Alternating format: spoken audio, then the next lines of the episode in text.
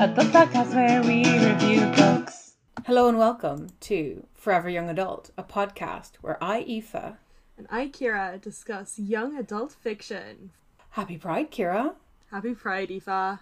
It's June. Uh, June is a very special month for the LGBTQ plus community because it is Pride Month, and Pride commemorates a wonderful riot against police brutality which happened in 1969 at a place called the Stonewall Inn in New York while they were protesting police brutality against members of the LGBTQ plus community. So it's a special month. Yeah, it is a special month. This year we get to celebrate it twice because we've mm-hmm. got pro- we've got June as Pride month, of course, but due to COVID nineteen, everything has been cancelled and a lot of things have been moved to September, second Pride month. That's so funny to me. September's never going to be Pride Month. Like, I know it won't not. be. Uh, just a lot of Pride things are being moved mm, in i in in ideas to to September. Dublin tried to make Winter Pride a thing as well, and that's just not.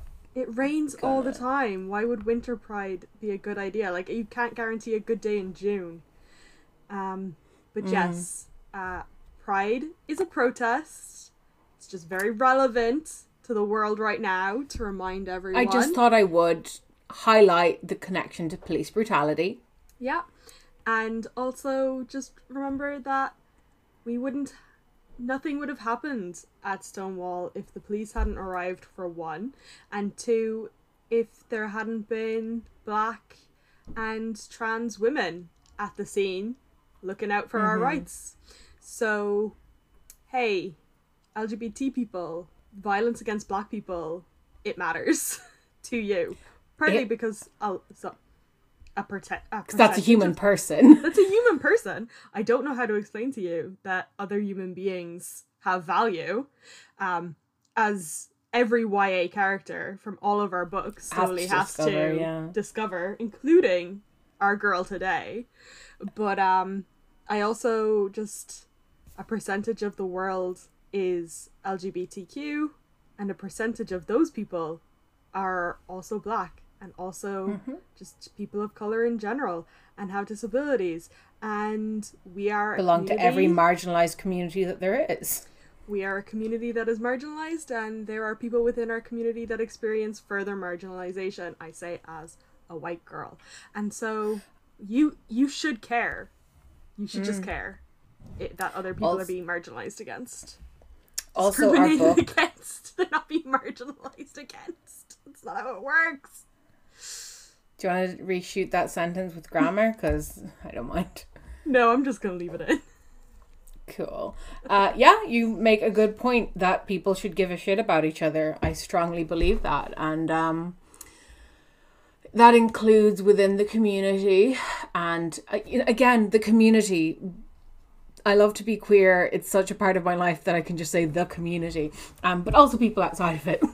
um, like I also care about straight black people. But your comment on Stonewall and the relevance of black trans women specifically also reminds me of another stupid debate that happens within the LGBTQ plus community, which is the idea that the letters are different and have different histories, as if we are not a big mass that has been together and trans history is queer history is gay history always and forever so is that in all, any way relevant to the book we're talking about today It is. Um, so the book we're doing today is Like Other Girls by Claire Hennessy. This book came out in 2017 and it was Claire Hennessy's like second very popular book. She had about nine books, nine or ten books before this, all for young adults, um, early teens era. And her big breakout was 2016 Nothing Tastes as Good,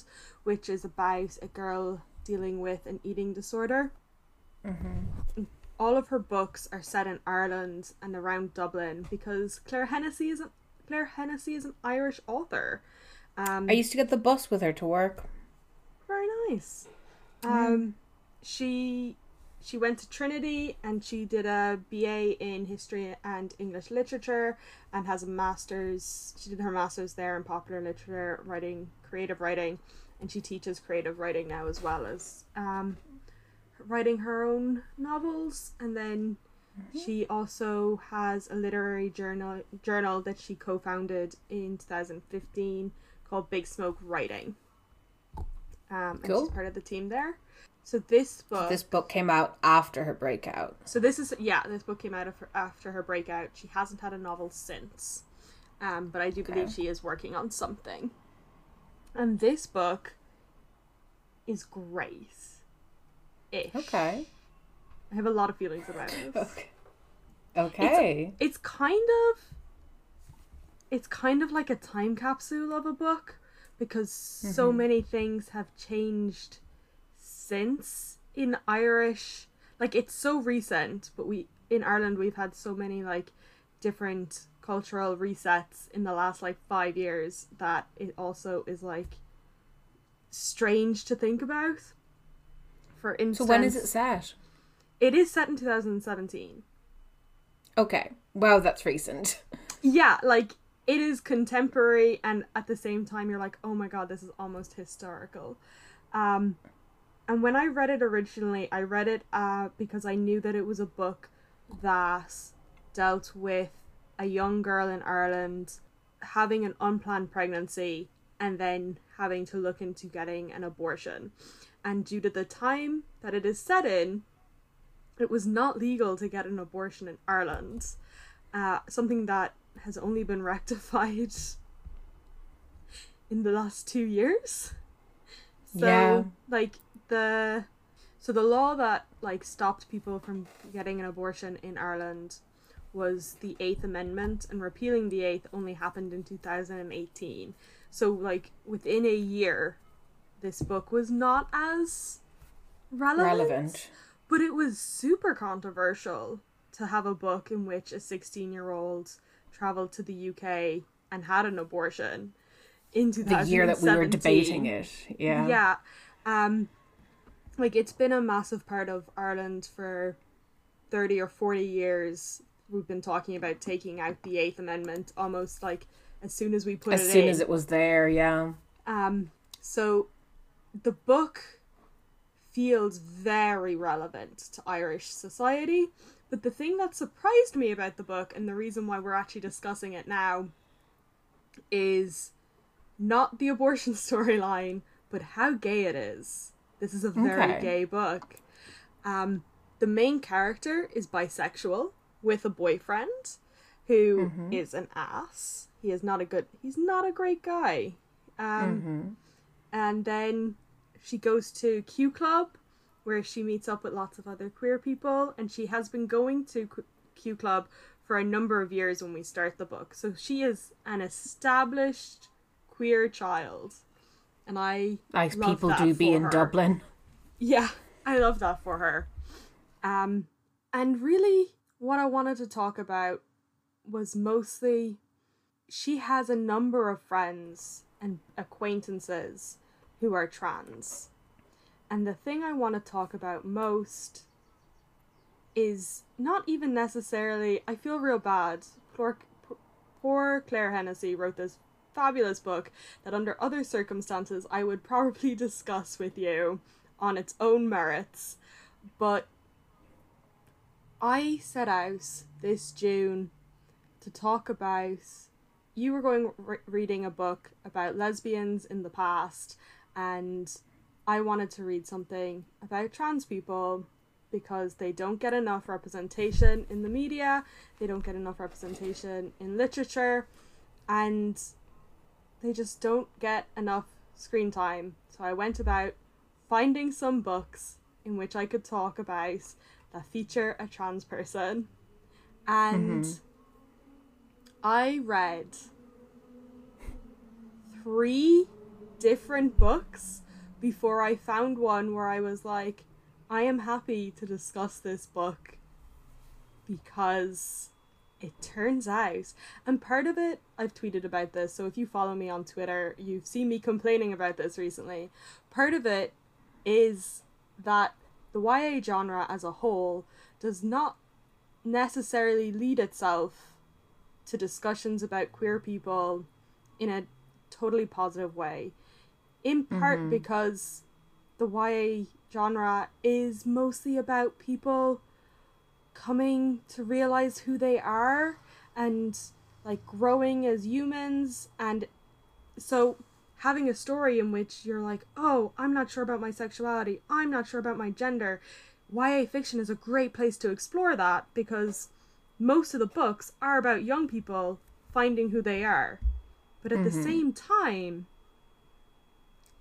even the books that I read that were written by trans people, I was like, can the trans character have any happiness? So is, Is Dreadnought possible? pretty much unique then? Because Dreadnought is the book we did last Pride Month um, that had a trans protagonist. And so, yeah, part of. Rolling it back. Part of the reason Kira wanted to do a trans book is, yeah, because I was doing a book which was about like the same sex attraction element of queerness.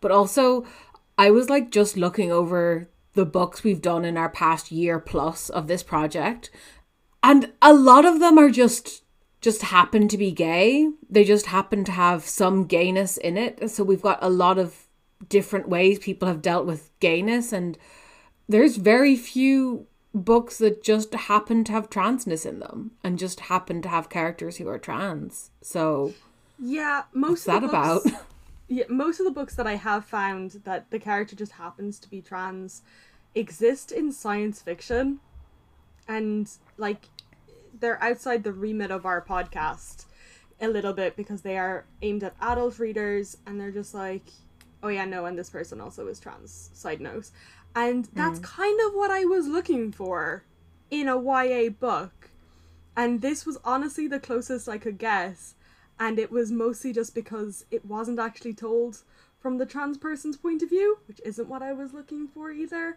And hmm. I found it to be less upsetting to read people being transphobic in this context, mostly because it wasn't the trans person themselves. And I understand people people grow up in a society that is homophobic, it's it's transphobic, it's racist, and like queer people, bisexuals can be biphobic and say lots of very bad things about other bisexuals. Lesbians can do the same. You can be a self hating gay very, very easily just by mm-hmm. absorbing society around us. And the same is true of trans people. You can have a lot of self hate due to just being different to other people. It's not an easy experience. Um, but it was just so difficult to read these narratives of people and it's not that i'm thinking that these narratives shouldn't exist because they definitely should you definitely it definitely helps normalize your experience if you find out that other people are also having similar experiences and are also having a hard time with this. But at the same time it's kind of like it would be really nice to read that it doesn't have to be like this forever. You can be trans and just have your lar- biggest problem be that you're the person that you're crushing on is crushing on someone else which is not which is a narrative of loads of other books. Or even you know you're trans but also uh you're fighting robots at the end of the world. Like you're a time traveling magician but you're just also trans. Like yeah. so just uh, have a story with a trans character that isn't Um, about transphobia. Oh like and again we are two cis people talking about this so disclaimer Yeah, disclaimer I I don't want to speak over trans voices. Some of the books that I read in like prep for this were written by trans people and I'm just like why this narrative just seems so depressing for someone for anyone really and a lot of them I was like that's just bad science. Like some of the things that you're saying appear to be just incorrect. Um Do you think it's But- easier to get a book published as a trans author if it's somewhat negative or pessimistic? I have no idea. I don't know anything about the publishing world. It's just mm-hmm. some of them just are like so bad. I will like like one of the books I read was Birthday by Melissa Russo, and she's a trans person writing about a trans experience.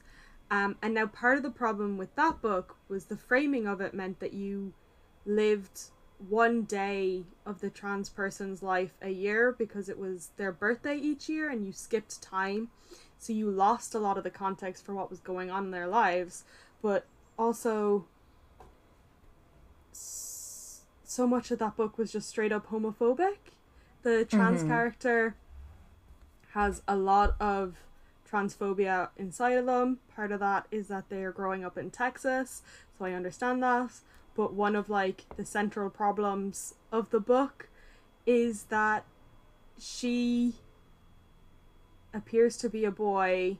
Everyone believes that, including her best friend, whose point of view we also get. We get both of them.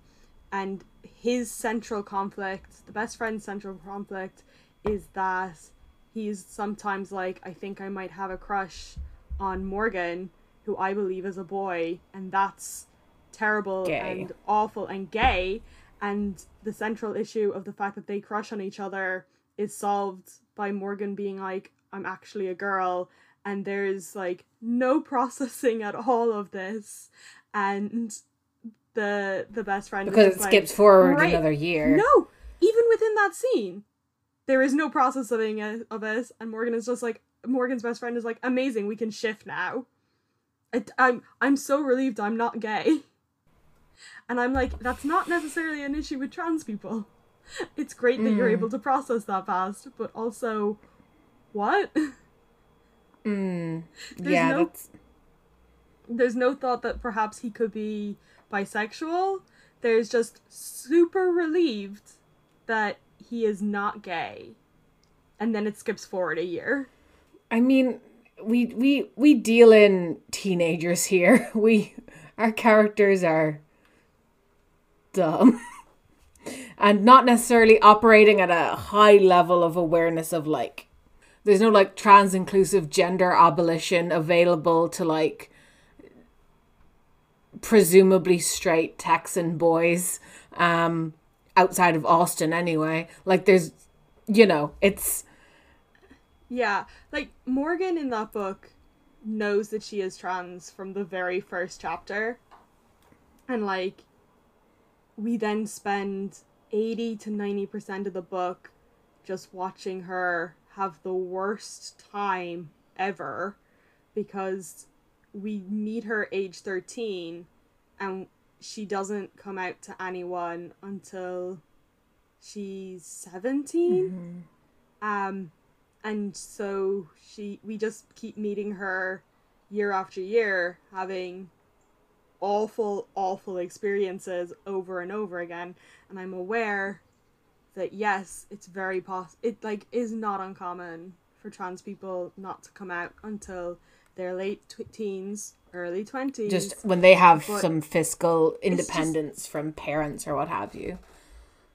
yeah but her dad is actually like super cool and we don't get to see any of that because we just skip a year Oh, so she tells him and we skip a year. yeah Okay. she tells two people and then we immediately skip a year and she's like my life is so much better now and i'm like your life is so much better for five pages Yeah. Cool. The- i had to i had to very upsettingly watch your life be absolutely dog shiz For several years, yeah. um, for several years and that is the problem that i'm finding with most of these books is that it's Their just- lives are absolute dog shit because the characters are Yeah. treated badly. Okay, fun.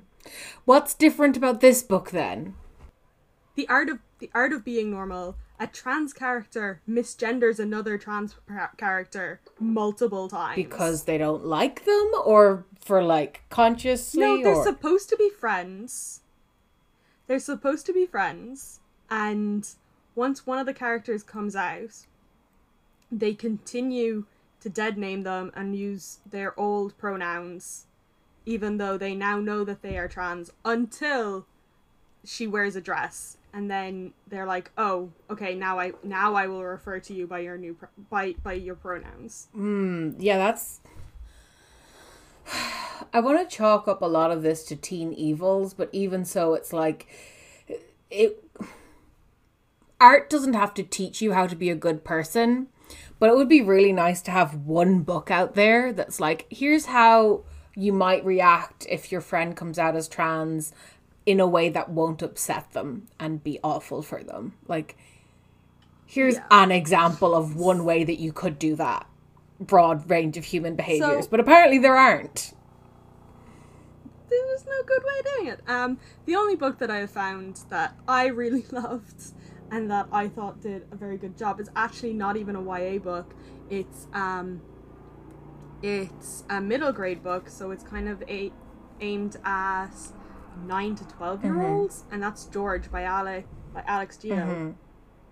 George is such a cute book. I read that a few years ago. It had it it's uh there's a little trans girl and she wants to play Charlotte in the school play and it's a great book. It is a great book. Um, and that book uses uses she pronouns from the very beginning. It's really great because George is narrating it and while we don't find out like the choice of name that George would use if given the freedom of choosing until the very end, she does she does be like, I am a girl, I have a boy's name. Mm-hmm. And is struggling to articulate that to other people, in particular her mom and her brother, but at the same time, she is very definite in herself who she is, and she just wants to play Charlotte in the school play, and it's Grace. Um, and she chooses the name Melissa, which is a lovely is. name. Um, and her friends are really loving and supportive, like immediately as soon as they find out. Um, and it's just a sweet, sweet book that would be great to read with kids and as an adult because adults can learn more Yeah. too. Um, other books that do well in terms of like the sci-fi would be the Becky Chambers books are very good. That's a long way to a small angry planet, isn't it? She wrote that one. That's that's the first one, and then the rest of the books um, play in that same sa- sandpit um, and universe. Um, to be taught if fortunate definitely features a trans person, and to be honest, I think some of the other ones do as well. I'm just not entirely sure. It's not that I'm not entirely sure. It's just that I can't particularly remember which characters are trans. They're almost all of them are queer in some Yeah. way. It's fab. Um, but this book Cool. that I just read. So there's two plot lines going on for the whole book. One of them is that our main character Lauren has pre start of the novel had a massive falling out with her friend Steph. And we don't know why for most of the book. And the other storyline is that she has become pregnant and does not want to be. Um and the two of those storylines don't really merge that much. I get the impression that like if Lauren had not had this falling out with Steph, she would have less problems with her unwanted pregnancy, not because it would become wanted, but she would just have more support Yeah. in going through all of the things that she has to go through. So Lauren is not like other girls. Ah, okay. So she's different. But but she also says this and is like, I know it is unfeminist of me to say I'm not like other girls, but I'm not like other girls. I'm not interested in makeup and looking nice and buying all new clothes and being real ditzy. I'm super interested in the world around me. I know all about the politics that are happening all the time. And how can these girls just be talking about like homework and boys when there are when there are police shooting unarmed black men in America and a man killed his wife down the country and all of these things are happening in the world and all these girls are just talking about Is she aware that good things happen Um, too, and also that everything happens isn't necessarily her business? Or have you not learned that lesson yet? Um, No, she has not learned that yet, and it's that I actually remember being Lauren to a Oh, large I'm degree sure, yeah. in secondary school where I was like other people are not as aware of the world as I am. And how can they have these such little petty things that they are worried about when there are such large issues in the world? But and this is the lesson that Lauren has to like come to come about to learn which is that you can be concerned about more than one thing at a time. Um you can have both large and small problems um and she learns this by making friends with other people That'll do it. so she's in transition year in Ireland, which is an in between exam years time where you're supposed to like go out and learn about yourself and try new experiences. We've talked about it in previous podcasts. She's about 16 then. Um, so she is 16 and most of her friends are 16. Via Q Club, she has a couple of friends that are older. One of them, John, is doing his leaving cert, so 18. Um, I think that's kind of like the oldest character that we have. Um, and he's not even really in it that much. But Lauren, for all of her like super wokeness, is actually kind of awful to other people. yeah, it's easy to hypothetically understand that you should be wonderful to people and harder to actually be nice when you don't feel like it. and most of it most of her horribleness to people she like is horrible to people and is like i know i should be better but this particular person is the worst and therefore it's okay that i'm horrible to them and i'm like no lauren it's not You No. still aren't allowed to be mean. Um, it does not give you a get out of jail free card that this person yeah you can is mean. you can you can not like a person who is trans and not like them for very justifiable reasons and not be transphobic to them. Oh, she does that fun trick. She does that fun trick. Not very often, I will admit. I can't believe this is the Mostly- least transphobic book you could find. I know, it's Grace. Um so mostly because she has a lot of she has a couple of friends who are trans and therefore she has a lot of very good interactions with trans people that kind of balance out her terrible interactions. Um but she's also like she is bi and biphobic. Does she think other So- bisexual people are not like her? she thinks a, she of a lot of different bisexuals is like oh maybe they're just trying to be interesting. Like she is a bi girl with a boyfriend and she meets at a party one of the people who identifies as pan. She calls a group she calls a group of three pan- pansexuals the posh pansexuals. Um and there's like a s- unspoken rule in q club that if you meet people out of context you don't interact with them because You don't want to out you people, could be yeah. outing them. Yeah, and so she meets out of context one of these pansexuals, and she's just like, "Oh, maybe she's actually straight and just coming to our meetings to be interesting, and she's here with her boyfriend." And I'm like, she's not even talking to a boy in this scene. Like, you have absolutely no evidence for this. You're just being a dickhead. You're just being biphobic or panphobic. Yeah. Um and then like in the same in this at the same party, she ends up breaking up with her boyfriend. Yikes. They kind of cold war each other because one of his friends says, "Oh, that's so gay." And then she's like, "That's homophobic actually. Why are you using homophobic language?"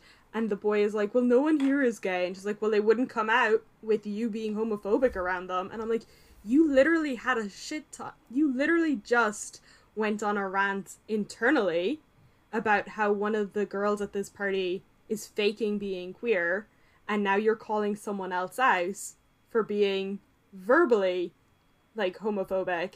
And I'm like yes you should call people out for being homophobic but you don't have much of a leg to stand on in this context So Lauren isn't holding herself to the same standards she's holding other people to, which is fun because then she's like, I'm not like other people. And it's like, yeah, no, you're not like other people because you're making a lot of exceptions for yourself here. yeah, she makes a lot of exceptions for herself, and one of them is in and around her friend Steph, who Lauren has always known as a girl and they've grown up together and is Lauren's like massive mm-hmm. crush. And they were kind of when they joined Q Club, age like 14 and age 15, they kind of were like we are a little bit kissing each other, but we're also kissing lots of other people. And when we kiss each other, it's mostly just for like funsies because we're such good friends. It's not a romance. I'm just kissing this person sex. for yeah. Yeah, for no reason. We are just we're really good friends and we kiss and that's it. And it, it's mostly very like, it's not even making out kissing. It's just like we peck each other. I'm not so gonna. often. I'm not saying this is not a valid 14 year old experience to have, but it's just so extremely removed from my experience of being 14 that I cannot fathom it. Yeah, no, um, wild experiences. Also, a third thing that happens in this book is that Lauren has a drinking problem. Um, and it like goes back to when she was like 14, 15, and like she is now 16.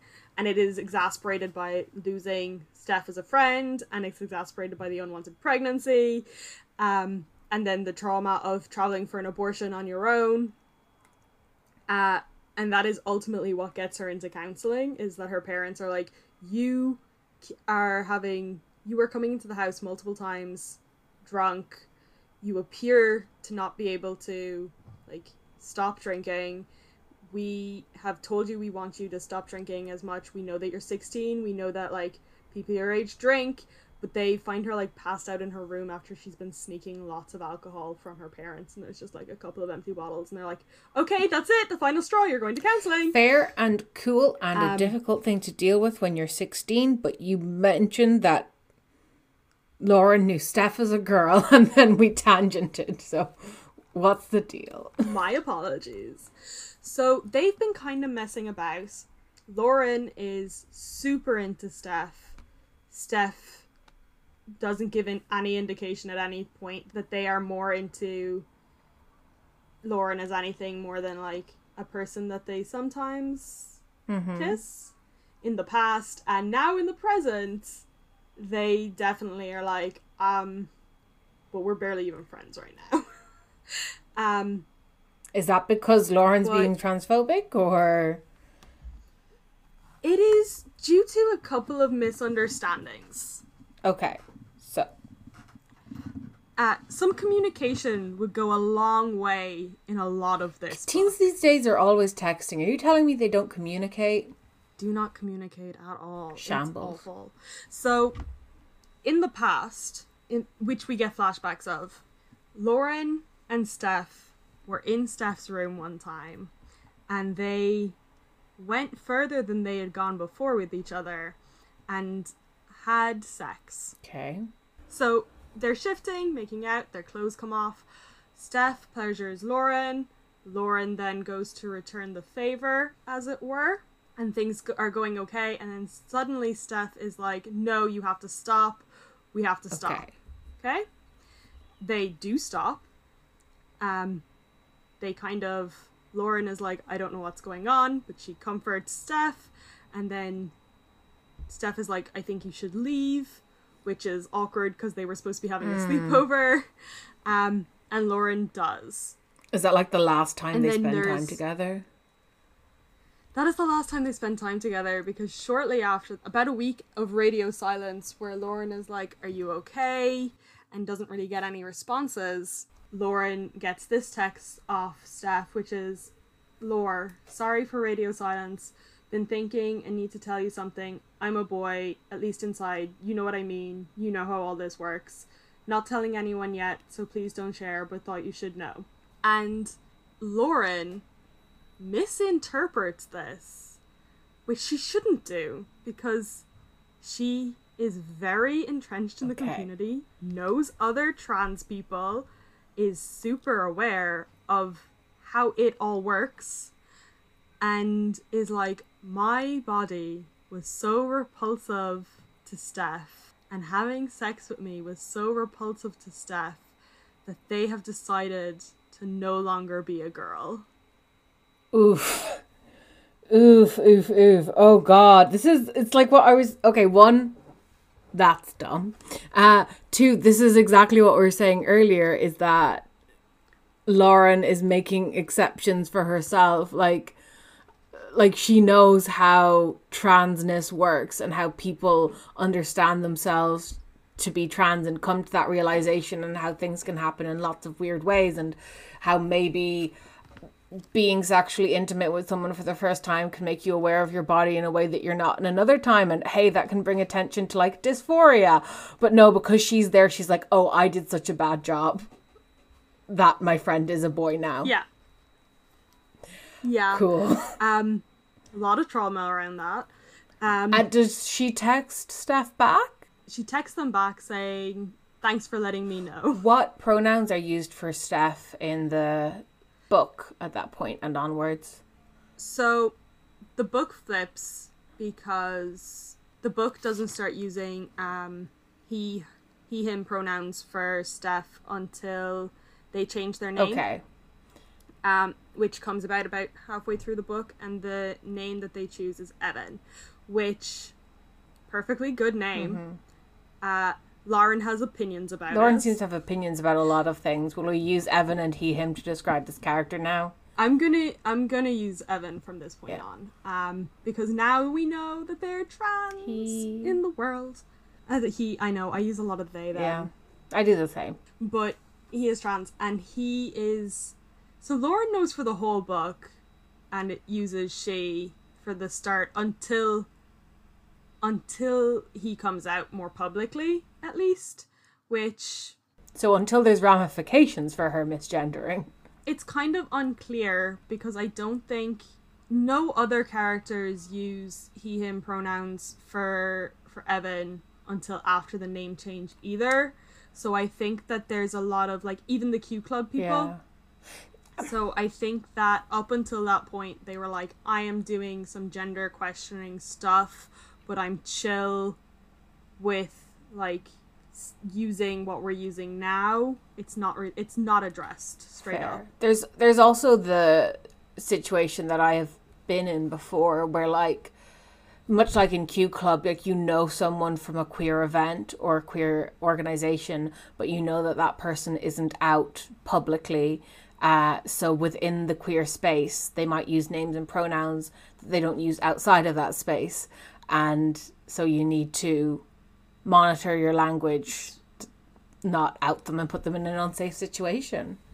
After texting Lauren that they're a boy, um, Evan starts hanging out with this other trans person from Q Club a lot more, whose name is Mark with a C, which Lauren also has a lot of problems with. She's like, why would you, if you were choosing your own masculine name, why would you spell it in such a feminine manner? And I'm like, because you get to, like, present yourself however you want, and that includes the spelling of your name. you get to do whatever you can get you can pick whatever name makes you happy yeah um Yeah, no, Lauren is the worst. Mm. She she comes good. Her best friend, once Evan is no longer their friend, kind of, is a trans girl called Ellie, Mm-hmm. who is absolutely lovely, um, and is also like going kind of back and forth between the two of them, and like you mean back and forth between between Evan Okay. and Lauren, being like, "Why have you fallen out? Maybe." You should give the other some slack. Maybe you should communicate with each other. Because honestly, like sounds like good advice it is good advice and partly i'm just like so confused as, uh, as to why evan and lauren have fallen out so hard. Like on lauren's half it's because she's like oh my having sex with me was so bad. This person has trans their gender. has changed their gender. But from evan's point of view i think it must be just that they're like oh i came out to my friend and they've reacted mm-hmm. badly but there doesn't seem to which is like a very good reason to want to avoid a person but there doesn't seem to be like this instigating factor afterwards. For to i suppose that is the instigating factor for them to not be friends anymore but it's like that happened near the start of the summer and then they were just weird about each other for the rest of the summer and we joined the book in about late october early november and they've been like kind of interacting at school and sometimes it's like oh this is where we could this moment is where we could like just pretend none of it ever happened and just be who we are, but Lauren will say something to like further the gap between them. And like there are many points where one or the other could like send out an olive branch and neither of them are doing it or accepting anything from the So- other. And I don't fully understand why that is So happening. since the A plot of this book is about a teen pregnancy, I will give Lauren the slack. She has a lot of other stuff going on, but um, I will just hold this up as an example of how not to react when your friend comes out to you as trans. Um, cold shoulder, bad. Avoiding them, bad. Uh, implicit or re- explicit rejection, bad. Um, if you've got feelings about it, that's understandable. Sort them out on your own time. Be a friend to your friend. you can also just like communicate openly with your friends. You can be like, Don't be "Hey, unrealistic, I am supportive. Don't be unrealistic. Teens communicating? talks to each Ugh. other. What? Like, they don't sort out like they end the book friends, Mm-hmm. but like literally, it. So because Lauren is in counseling, her counselor like is like maybe you should make things up with Evan. Maybe that would like you had more friends than you have now, and she actually ends up having more friends at the book at the end of the book than she ever had at the start. So I'm like, go go go, She you sounds Lauren. Open very your... unlikable at the start of the book, so. at the start of the book she is purposely cutting people out of her life though Mm. as well because she's been hurt by evan and doesn't want To be hurt again. Doesn't want to let other people in and also she's better than all the other girls in her class come on How long does that Supposed to an stay happening? How does. Does she express this to Ellie at any point? How does that go? um it goes bad so one of one of one of lauren's recurring thoughts is that because evan is hanging out with mark so much now mark is like influencing them to be trans Oh, Evan caught the trans. as opposed to being like someone with a shared experience over which they are bonding and it is helpful to talk to someone who is going through the same things that you are going through uh, Lauren is like, now that they're hanging out so much, it must obviously be a direct rejection of me and also like Mark stealing my friend away. Um, and Lauren doesn't see Mark as a human being with their own problems and stuff until uh, she actually runs into him while she is leaving counseling and he is starting counseling because they go to the same they go to different counselors but in, within the same building. Is that now a trope within Irish YA fiction? I know because that also happens in Tuesday. I Tuesdays are just as bad as just the best book. it's the best book. Um, a listener recently read it and contacted me to say that they loved it. So more of you should read it. Oh, wonderful, wonderful. All of you should go read it. Mm-hmm. It's fantastic. so it's through counseling that Lauren figures out that Mark's a person, and also through counseling that she decides to talk to Evan again. Sounds like counseling was good. Her counselor is a nun, and it's wild. Uh, she goes to a very Catholic all girls school, of which her mom has recently been made a principal, which also furthers her con- disconnection from her mom because now that her mom her mom used to be a teacher in the school and that was fine but now that her mom is the principal the mom has like put down more distance between them kind of to be like I have to treat you the same as every other student, but this is kind of like bleeding into their home life a little bit. Not great. It's just difficult for Lauren. And a thing that she learns at the end of the book, shockingly, is that other people can't read her mind and just know that things are going wrong in her life. When her mom finds out that she had an abortion, she is very supportive of Lauren and is like, maybe if you'd told me, we could have figured things out. Or, and Lauren is like, no, I just did not want to be pregnant. I did not want to have a baby. Like, this was the right choice for me. And her mom is like, okay, but we could have supported you more mm-hmm. in this choice. And Lauren is like, I just wanted you to know. I just wanted you to know. I just wanted you to like figure it out. And her mom's like, how? Yeah. How? I can't figure things out without you giving me some information. I was going to say that it would be a lovely world if people could just know the things that you want them to know without you having to tell them. But then I realized that's the book I read to you two weeks ago and it was really bad. Selectively know what you want them to know Yeah. without having to tell But them. then you'd also choo- be like, oh, I wish I didn't have to selectively allow for you to know this thing. It's so much effort, Yeah. you know. like I'm not entirely sure that her mom knew she had a boyfriend. So it's very difficult for her mom therefore to know that she is experiencing an unwanted pregnancy because I don't I also don't think that her mom knew she was having sex. So if you don't have one piece of information, it definitely makes it much harder to link it to another. Um and her mom her mom is like we're gonna when she finds out about the abortion she's like we have to get you like a follow-up checkup with the doctor just to make sure everything is okay and we're also gonna get you on the pill and lauren's immediate response is that doesn't protect you from all diseases and her mom is just like starts crying she's like my daughter knows so much but is also a dumb 16 year old Yeah. Like, it doesn't protect you from all diseases. You should also use the barrier method, but it does protect you from pregnancy. It it does help with that mm-hmm. and it's just she's so grown up in so many ways and at the same time lauren is a tiny child I think that was kind of me at 16. yeah Tell me more about our trans characters. Yeah, so eventually they do make up, Lauren and Evan, and it literally is like them having a conversation where Lauren is just like, We had sex.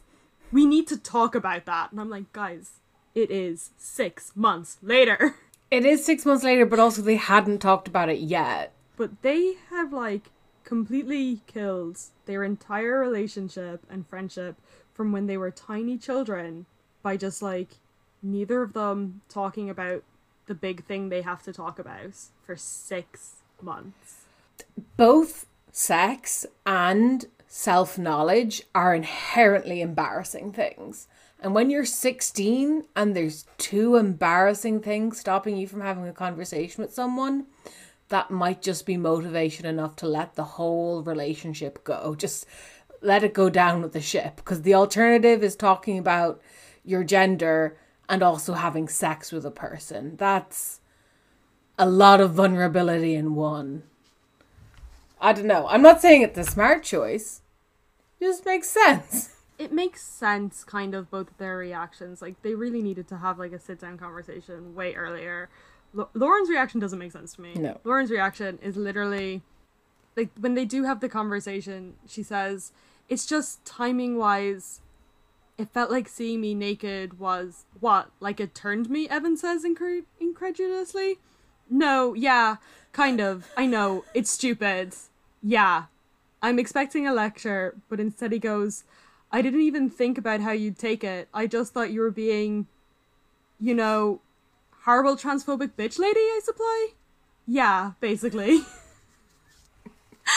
um, and it, like, obviously you never know how a person is going to take you coming out. That is, like, always a concern.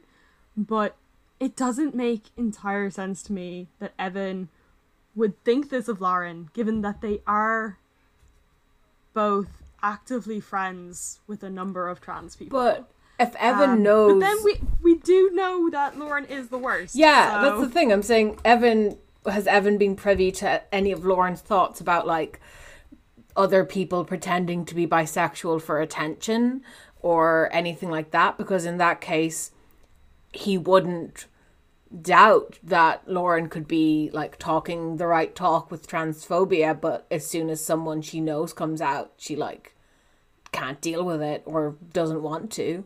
Yeah, it's What we've got is a self centered character telling a story about herself and being shocked that everyone else doesn't understand it the same way as she does. It is the issue that we find time and time again where these characters are just realizing that they are not the only person with things going on in their lives. So Lauren is constantly looking for other people to just intuit that she is going through a crisis. And as a hurt person, she is therefore hurting other people, but that doesn't mean you don't need to apologize for your actions. And near the end of the book, she does start apologizing, thank God. Hmm. But the other characters are also 16 year olds Who also who don't understand realized other that other people are going through things. And that is something that ellie is like highlighting to everyone throughout the book. We don't realize like that ellie is going back and forth between both evan and lauren to try and like broker peace until the two of them talk to each other. Mm-hmm. But ellie has been saying to lauren you need to talk to evan as a human being and like just have a little bit of cop on. And at the same time ellie has been talking to has been talking to evan and being like there is something clearly go like we all know what's going on with you.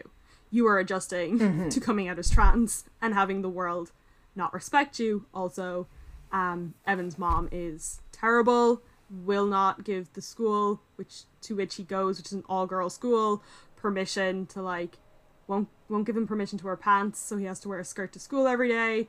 Won't give permission for the teachers to use um, their name, so uh, the teachers have to decide on a case by case basis what they're going to do. Fun. But the principal won't enforce us, who is Lauren's mother again, without like Parent. a note from the parent.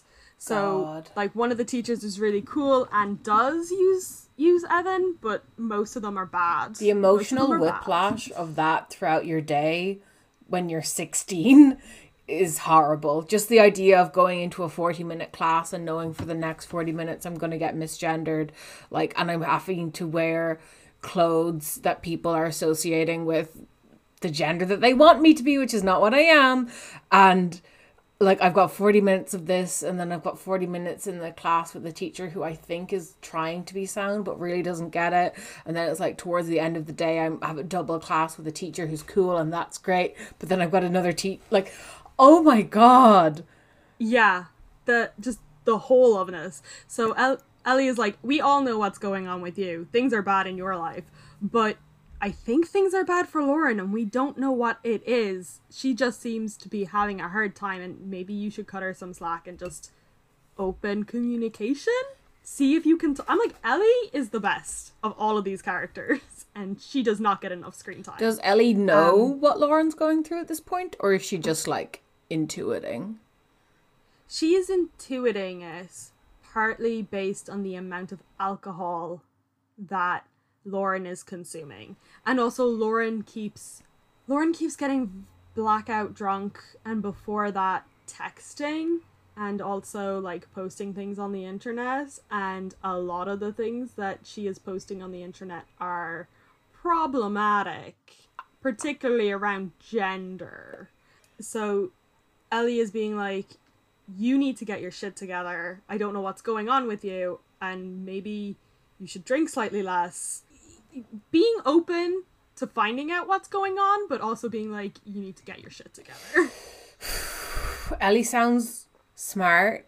Um God, I, I feel like there's something to be said here about being really overstretched in your own life when you're focused on your own stresses and your own shit happening and that making you really blind to what hap- what's happening with other people because yeah there are some really obvious signs from both Lauren and Evan that they have stuff happening as well but the other person is just going through it and because they're going through something so stressful themselves they're just not copping on that the other person Yeah. is also going through something but i don't even know if there's a perfect solution to that but i will give you the life hack that sometimes when your life is full of your own problems it is cool and a nice break to take 40 minutes and talk to your friend about their problems instead it's like a holiday yeah, it's. it's a wildness. Ellie is the best.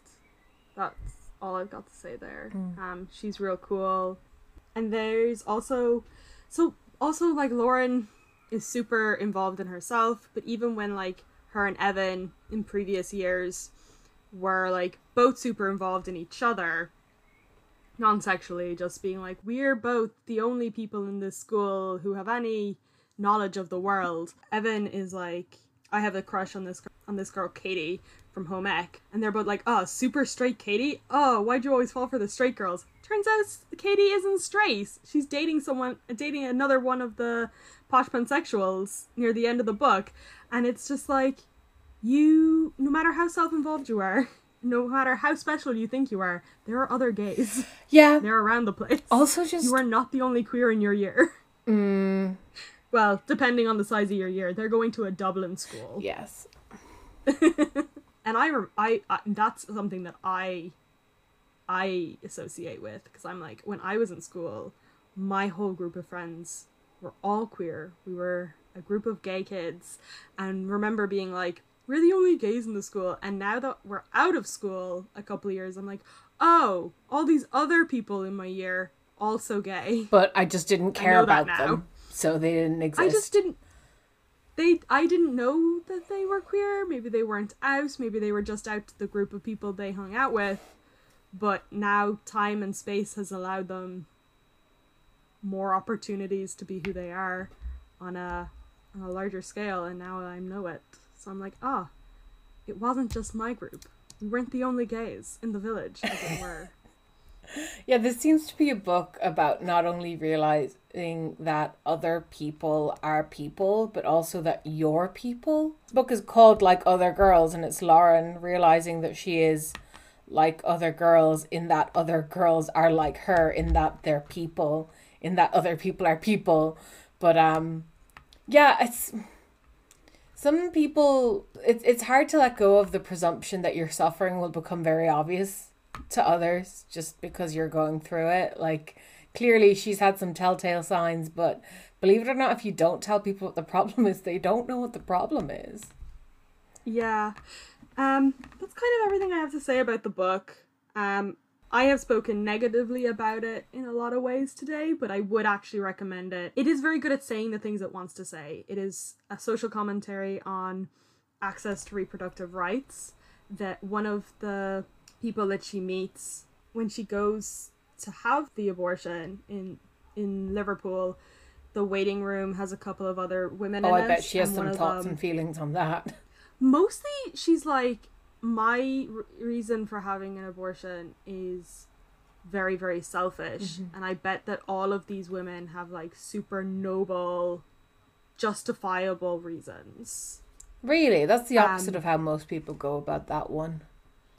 yeah um and when she is like returning to the airport one of the women who was in the waiting room is actually on the same flight as her and they go to the bar together to get drinks and that woman is like i have two kids at home. I can't have a third child.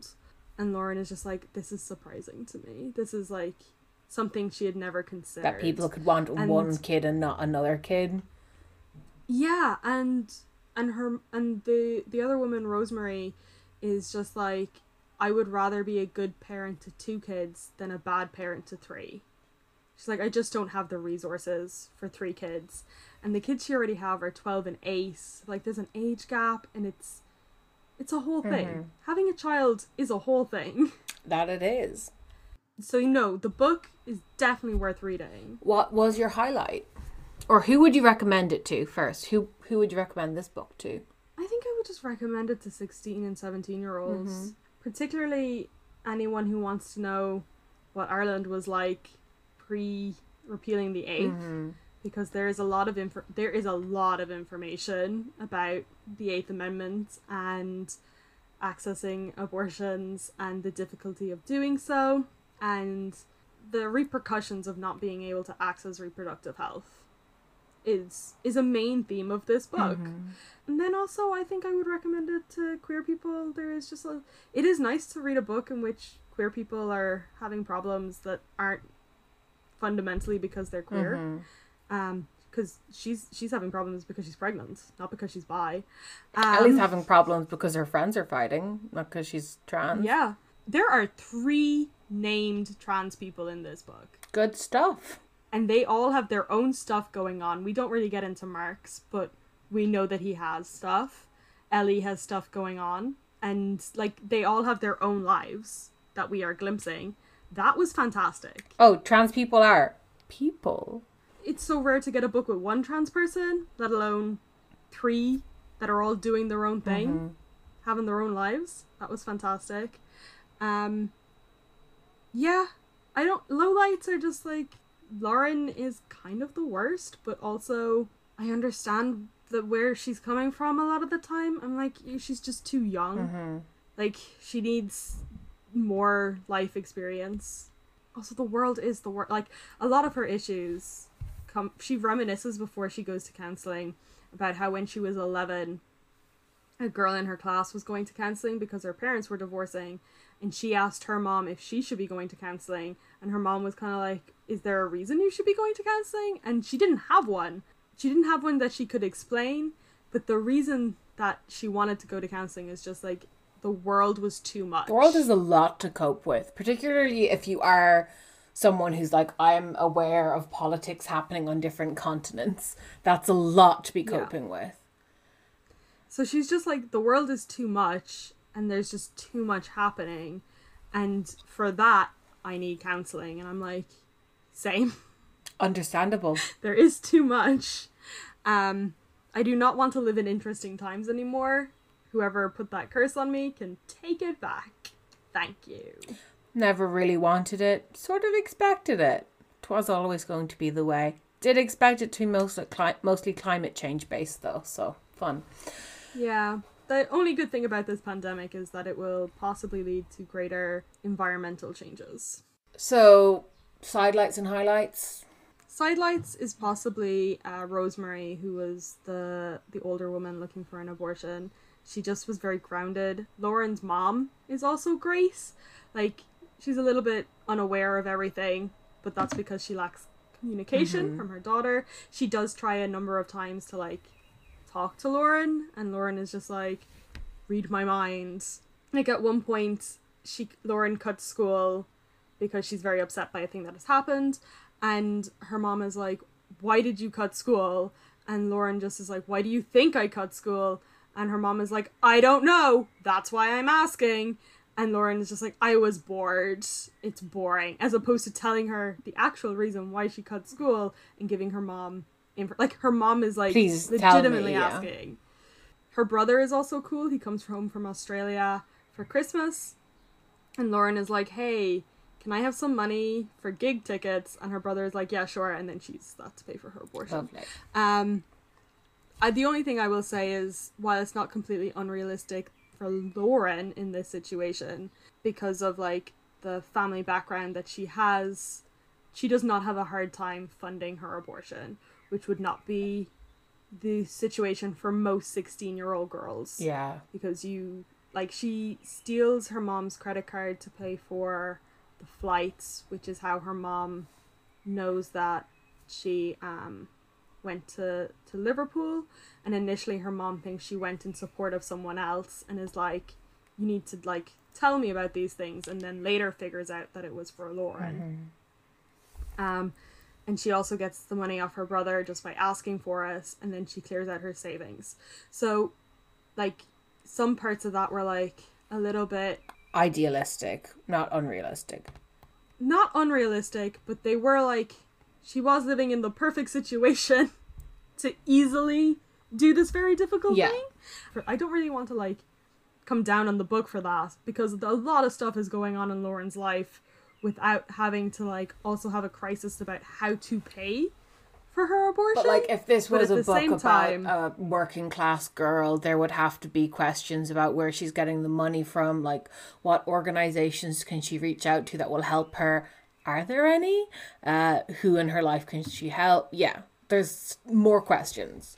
like Lauren does have to ask other people for money. That is true. Like she takes money from her parents, she asks her brother for money, but yeah, there is definitely girls within Dublin, within Dublin, like not even going that far from Lauren's house that would not have been able to ask a family member for the money that they need.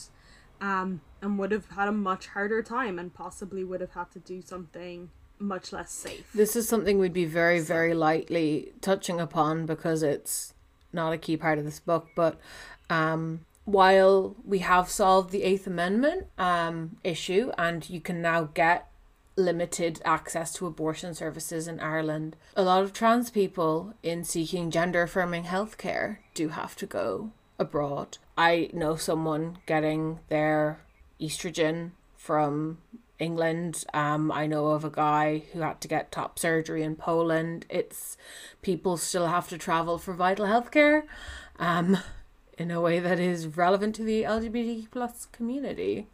The medical side of transness is not really gone into immensely in the book. Um, after Lauren and Mark, they become better friends and they do bond over like hormones a little bit. Um, and apparently, like to the point where it annoys the other Q Cub people, and they're like, "Shut up already!" Um, pet pet project for them. Cute. Um, also, I'm just like, for some of the book, I'm like, is Lauren having gender issues? Just because she, and mostly it's to do with her period, but she's just like, why does my body hate me so much that it bleeds regularly?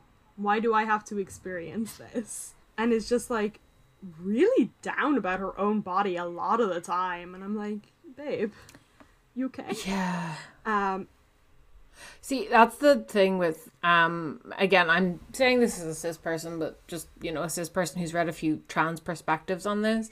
Um a lot of people who don't don't realize they're trans super quick because often there are cis explanations for trans problems. So like, oh no, I'm not trans, I just have body issues. I'm not trans, I just have this perfectly normal reaction to this annoying thing that happens. Like I'm not trans, I just don't like how I look. I just don't like mirrors. It's not a trans thing. It's just a thing everyone has. And like those of things can be true, but um yeah, they can also be a sign. I think my highlight might be there is a third plot that runs through this whole book that I didn't mention at all, and it's about the fact that the the TY students are doing a play, and I think that that might be the highlight because it's it it really it brings a lot of the different things that are happening in the book together right near the end, and it's very good. It's it's good. They're doing a really terrible play called The Boyfriend, and they have cut ties with the local boys' school because in previous years the girls' school and the boys' school did a play together, and that's a lot of excitement because you get the boys to be shifting and stuff.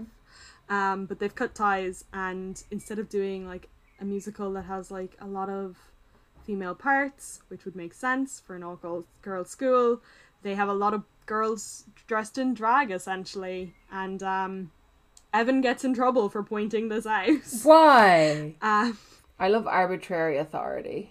yeah it brings a lot of the plot lines together and it's kind of like the point where lauren and evan get a chance to kind of communicate again It's also kind of a nice quote unquote normal teen experience to have a school play it is a quote unquote normal teen opposed to all of these other things these people are having to deal with which aren't as fun. and exactly like tuesdays remember how tuesdays ends with everyone coming over to his house in order to um, have popcorn and movies this book ends the exact same way it's all of like lauren's new friends and all of lauren's old friends have all come over to watch movies and she's just like things are getting a little bit better bit by bit i'm like oh my goodness It's a good way to end a nice. book, yeah. And perhaps a good way to end a podcast if that's all we have on this wonderful book. Um, We'll be back in two weeks with you reading your lesbian historical novel. I will be reading Love in Revolution by B. R. Collins, which, as Kira said, is a book with some lesbian teens set in a fictional country during a fictional revolution. And it's quite good so far. So, um, over the course of Pride Month, also keep an eye on our social medias because we will be occasionally doing some throwback Tuesdays or Thursdays or whichever one it is um, to other books that we've done over the year and a bit of our pod talking about LGBTQ plus issues. There's a fair few of them just because this is a month we get excited about because we're queer. Stay safe and have a happy Pride. Yes, uh, I second that. Like, share, subscribe. Uh, it's difficult to connect with people these days, so if you can do it by sharing our podcast episodes. We'd appreciate that. But also just do reach out to the people you love and tolerate because there's some bad stuff happening. If you have any ability to help the world, do it. And we will see you in two weeks. Bye. Bye.